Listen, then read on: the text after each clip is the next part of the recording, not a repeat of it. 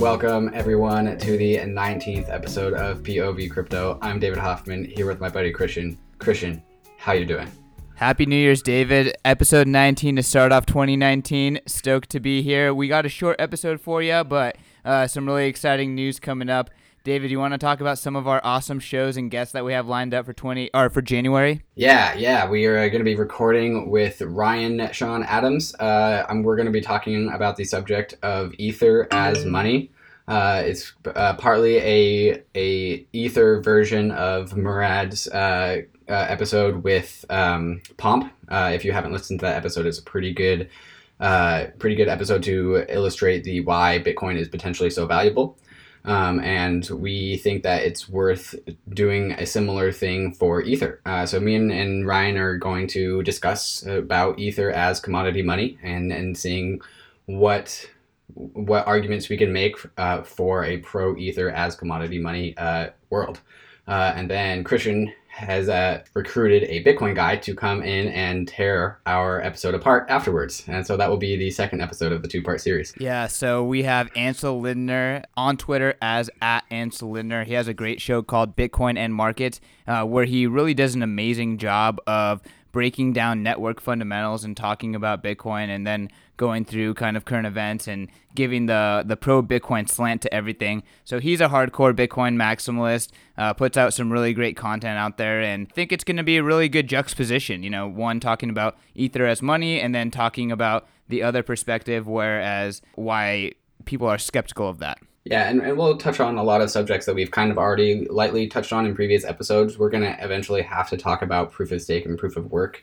Uh, so if you uh, want to get primed on that, you can listen to our previous episode, which was specifically about that subject. I think that this is a really good timing for this kind of a topic, just because recently on Twitter, on social media, there has been a ton of just animosity and anger between the ETH community and the BTC community. Um, David and I, obviously, kind of on two different sides here, but for the most part, we prefer. Uh, more respectful and educated discussion. So we hope to facilitate that and just keep the information flowing and make sure everyone you know is in the know rather than in their kind of crypto echo chambers and bubbles. Yeah, there's been a lot of content around this subject that came out, starting with uh, I'm gonna mess up his name, but Tur Tur Tuur Demeester. I got you. Yeah, thank you. Um, yeah, he's he started this e- criticism of Ether Ethereum megathread, uh, which you know did not sit well with a bunch of uh, Ethereum people, uh, and so an equal and opposite uh, mega thread on Twitter got got created in order to counter uh, the first one, and it just has turned into a a polarizing event, I would say, where people are really starting to be, you know, kind of pushed back into uh, only Bitcoin or only Ethereum uh, attitudes. Uh, and so this is where our POV crypto comes in. This is why we do this podcast. David, how much of this do you think is really tribalism versus really people who are just pissed off about their poor investment decisions? Oh, that's that's a good that's a good question. Um, yeah, there there maybe is, is there's something there about the fact that we all lost a lot of money in 2018 and we're all just pissed off and upset. Um, but you know, at the end of the day, the, the conversation about like there's a reason why tribalism is so rampant in crypto, and well, that's what happens when you get like the ability to identify with a blockchain combined with uh, the potential to make or not make money. Uh, so it's, it's just kind of like this inevitable outcome. And I mean, for somebody who tries to not play into tribalism. It's fun to watch from the sidelines. Um, but at the end of the day, like we do need the phase of tribalism to go away. Ultimately, if any of this stuff is going to become money, there's not going to be such a thing as like a community around the tokens. It's just going to be people using this money. So um, while there always be some sort of a core community uh, around it, not everyone in the world is going to be part of the BTC community or the ETH community. They're just going to be users and people that use the technology and the tools. Vitalik uh, tweeted out a link to an article that I thought was absolutely hilarious. It's called The Definitive Guide to Becoming a Crypto Maximalist. And when I read it, I totally felt like it was talking exactly about me. And, you know, so I, I, I am one of these people that identifies with the way that the, this uh, author of this article uh, constructed the idea of, like, you know, step one, how to become uh, a believer of one project and not a believer in others. And so it's it's a it's a pretty funny article. It's definitely worth worth reading. Um, kind of goes into like uh, how you decide to build your world worldview around your your particular blockchain of choice and how clearly your blockchain is the right one and all others like are just are incorrect and wrong. And then you start you know absorbing the qualities of the culture that you have uh, have joined, such as like if you're into the Bitcoin world, you start eating a bunch of steak, et cetera, et cetera.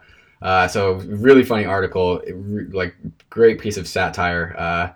And if you read this article and like me feel like it's talking about you, maybe it's time to take a step back and see where you fit in the uh, global uh, cryptocurrency ecosystem. My general heuristic here is that if I feel like I'm getting triggered by someone else illustrating a different viewpoint than me, then I usually try to take a step back and like think to myself, why am I getting triggered? Why am I getting emotional by, about this stuff? This is something that I really took a lot of value out of uh, an episode from Rhys Lindmark on his podcast, Creating a Humanist Blockchain Future. Uh, and I, I, can't remember what episode it was, but I'll find it and link it in the show notes. But uh, he had a guest on that talked about the best way to approach not even just cryptocurrency, but life in general is to always try and find ways to prove yourself wrong because eventually you will always find the whatever is true in the long term. Uh, and so, you know, you have you have two potential modes of operating where you believe in your blockchain of choice, and then you go and find all the pieces of evidence that prove that your blockchain is the one blockchain, or you can go out and try and you know start finding the right blockchain that and then use the idea of trying to prove that that blockchain is not going to be the blockchain of the future and then we can start to really narrow down like the the qualities that are required in a future in the in, a, in the future blockchain world. And if you try and prove yourself wrong, you're much more likely to come to a better conclusion. I don't know what you're talking about, man. Hashtag XRP the standard. Hashtag no doubt. Clearly, uh, decentralization is not something that we look for in a blockchain world, so we can we can rule that one out. Whatever's whatever's decentralized, we don't want. I just find it hilarious how confident the XRP community is. Yeah, that's that's what it takes. That's what it takes. It's part of the meme. Hashtag no doubt. Hashtag XRP army. Speaking of centralization, Christian, I've been seeing a lot of people on on Twitter with a, a handle called something about January third and a bunch of keys. Can you? I didn't really know much about this. Can you tell us the story? Yeah. So the name uh, Jan third proof of key. Uh, is a campaign started by a old school, old school Bitcoiner and cryptocurrency advocate, Trace Mayer and I'll we'll link the video that he did. But essentially, January 3rd is the 10th anniversary of Bitcoin launching, and Proof of Keys is a campaign where everyone who has their keys on an exchange or in Cash App or in some sort of custodial services does a bank run on those services to make sure that they're running full reserve services. So I think it's a great idea, and it's one of the key features of cryptocurrency is that um, with these digital bearer assets you can custody them yourself. And it is really easy for you to clearly see on the blockchain if those people have those funds. So if before or after January 3rd, uh, if you have any keys on a third party service, uh, you should pull them out to make sure that they are full reserve and that they're not operating any sort of uh, fractional reserve banking or fractional reserve systems.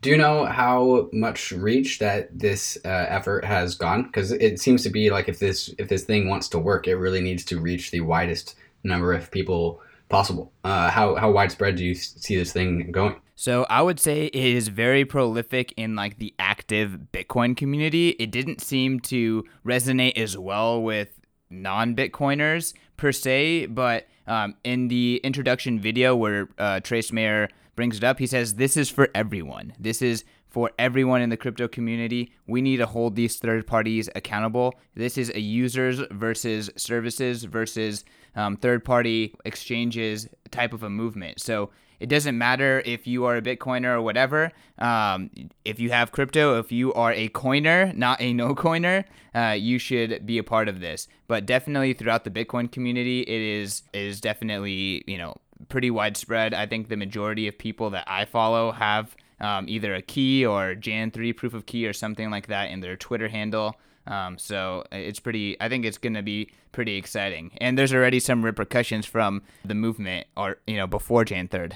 Yeah, tell us about that. What's going on with uh, HitBTC? Is that the exchange? So HitBTC already it's been one of the sketchier sketchier exchanges. It was one of those exchanges that was really listing a bunch of really dubious uh, altcoins and shitcoins um, in 2017, and it was a center for a lot of wash trading and pump and dumps. But um, earlier today, they actually suspended all withdrawals from the exchange, which pretty much illustrates that they are not running a full reserve uh, system, and uh, they're concerned about um, their users pulling out all their funds or all the funds that they think they have. Yeah, the fact that this has already been a thing before the date is pretty telling. Like I was when when I first heard about this event, I was like skeptical, thinking like, well, this isn't going to work. But now that an, an, exchange is already showing their cards, that's pretty telling. Um, and so that's that's pretty cool. The, definitely something a, a, pretty good example of the power of community in the world of cryptocurrency. I think uh, No2x in the Bitcoin community showed that you can have these grassroots, user based, social media based campaigns that are significant. And, you know, I don't know how significant this is going to be, but really what Trace is trying to do is create an annual tradition of holding mm. these third, third parties accountable mm. every January 3rd, proving your keys, pulling out, uh, pulling out your uh, your funds and making sure that you know all of these services are being accountable and they are doing what they're promising. That's actually I really like the idea of an anniversary because it's it's it's kind of like the wave in a in a sports stadium where it always comes around at the at the at least once per cycle. Uh, and for especially with uh, new people getting into cryptocurrency, the idea of like you know a global uh, adoption of cryptocurrency, where you need things like that to teach new people about why we're doing this whole thing, like what this revolution is about in the first place.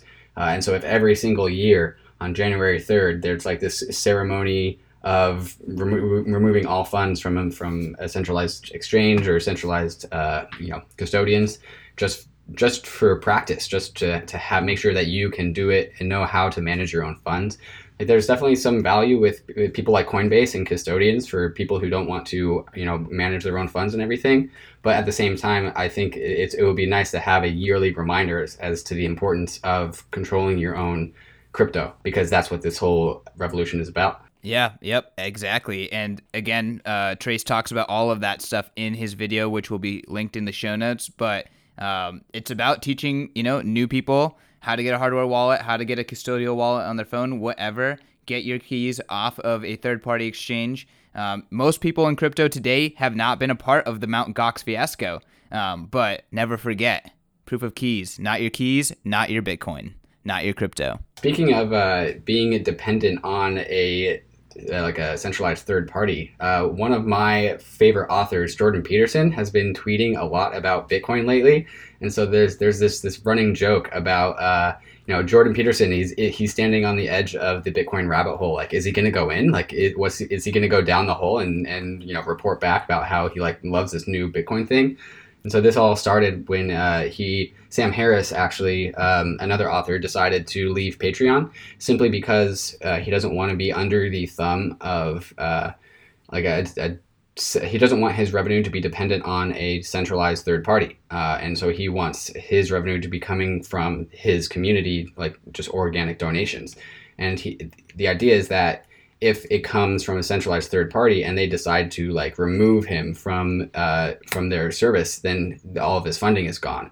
And so like in, in this world of you know triggering and uh, you know very very uh, volatile politics and pe- people getting upset at basically anything, the idea is that they don't want to be dependent on a centralized third party, and so they're all leaving Patreon, and Jordan, and Jordan Peterson including and has he has started talking about cryptocurrency and, and Bitcoin. And Jordan Peterson has a huge following. Like I'm not going to say that it's going to do anything to the price of Bitcoin because a bunch of people, a bunch of Jordan Peterson fans are starting to buy Bitcoin, but it's a very very big step towards you know just more people joining the ecosystem. So I'm all for it. This is how Bitcoin works. I've been tweeting a lot about crypto is going to see succeed from either one of two things, if not both. But people get into crypto because they either they need it or they're greedy. It's one of those two things, and that's what fuels this revolution. So, you know, 2017 illustrated the greed aspect of it, and it seems like with all this Patreon stuff, Gab.com getting deplatformed, um, Sam Harris, that is the need factor. People mm-hmm. need uncensorable payments. People need a store of value that their government can't just inflate away. So, uh, need or greed, guys, that's how it's going to work can't remember who or where Wikipedia was getting their funding from, but they were one of the earliest adopters of Bitcoin, like in 2010 or 2011 or something. WikiLeaks. Oh, excuse me, not Wikipedia. WikiLeaks. Thank you, WikiLeaks, the other wiki yeah, they they started accepting Bitcoin, and you know they receive you know a couple hundred, couple thousand dollars of of worth of Bitcoin, but that was in 2010, 2011, and so their their hundreds and thousands of dollars that came from organic donations turned into millions and millions of dollars, making them one of the most well funded uh, uh, whistleblowing campaigns ever. I just think that's so ironic and awesome. I don't think this trend is going to end. The astronomical uh, wealth uh, redistribution that crypto is creating is going to enable a lot of liberty focused organizations to continue to operate despite all other things um, really being against their favor. So uh, I think it's going to continue, and I think it's really, really interesting. Uh, on the most recent What Bitcoin Did episode with Marty Bent, um, Marty talked about, and Marty is the host of the great Tales from the Crypt podcast he thinks that 2019 is going to be the year where we really see if Bitcoin and crypto are going to be a fundamental piece of the geopolitical situation and if they're going to be relevant in geopolitics moving forward. It sounds like things are going to get interesting. It seems like the markets are kind of going down. I got my popcorn out. It seems like there's going to be a lot of pain uh, moving forward, which is sad. But at the same time, you know, this is what crypto and Bitcoin are made for. And uh, time for the rubber to meet the road. 2019 is going to be an exciting year. Uh, Christian, what are your big 2019 predictions? I mean, I'm, I'm hoping for less red. I'm not exactly saying it's going to be more green, but I'm hoping for a lot less red. Uh, moving into 20, uh, you know, into 2019, um, some themes that I think are going to be really interesting are seeing what is going to happen with these hard forks on Ethereum. Um, seeing if any of these Bitcoin forks are going to actually maintain relevance or if they're going to just completely fizzle away. Um, watching privacy kind of moving forward. Uh, I think all of those things are really interesting. Yeah, totally. Then to your comment about greed, it's not going to greed isn't going to be able to fuel much in 2019, I think. And so blockchains like Bitcoin Gold or Bitcoin Diamond or you know Verge or something, there's no more there's no more money to be made in blockchains like this. Uh, and so I think we're going to see a great cleansing of of uh, cryptocurrency projects and cryptocurrency market caps from different projects uh, just because you know the hype is over and it's been over for a year now and it's not coming back anytime soon. And so that's kind of generally where the, the bottom of the market tends to be found.